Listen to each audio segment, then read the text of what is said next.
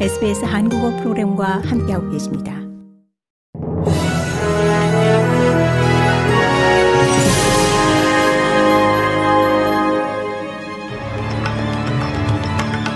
(11월 21일) 월요일 저녁에 SBS 한국어 뉴스 간추린 주요 소식입니다. 석탄 업계 내 부당 행위 혐의와 관련된 정보가 최근 유출된 후 무소속 의원들이 내부 고발자 보호를 강화할 것을 촉구하고 있습니다. 앤드류 윌키 무소속 의원은 호주의 주요 석탄 수출 업체들이 이윤 증대를 위해 이 석탄의 질을 과대평가한 보고서를 이용했다는 내용의 수천 페이지에 달하는 문서들을 한 내부 고발자로부터 제공받았다고 밝혔습니다. 무소속 의원들은 이 같은 혐의에 대해 의회 조사를 실시할 것을 촉구하면서 이 내부 고발자에 대한 더욱 강화된 보호가 필요하다고 지적했습니다. 노사관계법 개혁안을 통과시키기 위해 연말연시 휴가 전 2주의 마지막 의회 회기가 연장될 수도 있을 것으로 보입니다. 연방 정부는 직장 정책에 대한 검토와 산업별 교섭권 확대를 통해 임금 인상을 추구하는 노사관계법 개혁안을 크리스마스 전까지 통과시키길 바라고 있습니다.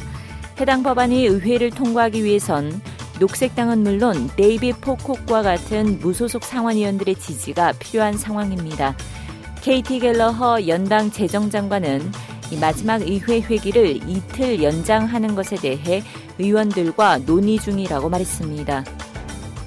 퀸즐랜드주 경찰 문화에 대한 보고서가 오늘 발표된 가운데 성차별과 인종차별 및 부당행위의 공개적 발언에 대한 두려움 등의 문화가 존재한다는 것이 밝혀졌습니다. 해당 조사에서는 여성 경찰관들이 성폭력과 성희롱 및 동료들로부터의 따돌림을 당했다는 다수의 혐의가 드러났습니다. 주정부는 해당 보고서가 제시한 78개의 권고사항 모두를 시행한다는 계획입니다. 고국에서는 오늘 새벽 구속 만기로 석방된 천화동인 4호 소유주 남욱 변호사가 이 불구속 상태로 재판에 출석하자마자 더불어민주당 이재명 대표 측을 겨냥한 폭로를 잇따라 쏟아냈습니다.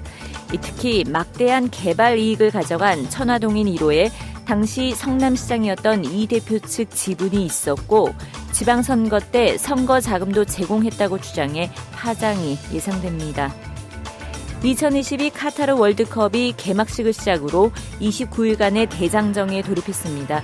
카타르는 월드컵 개막전으로 열린 조별리그 A조 에콰도르와 1차전에서 0대 2로 완패하면서 이 월드컵 개최국의 개막전 무패 전통을 무참히 깨뜨렸습니다.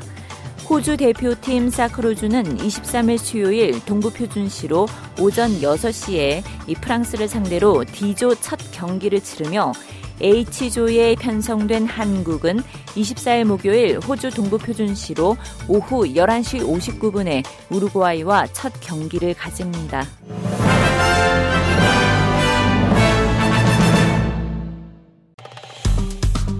좋아요, 공유, 댓글, SBS 한국어 프로그램의 페이스북을 팔로우해주세요.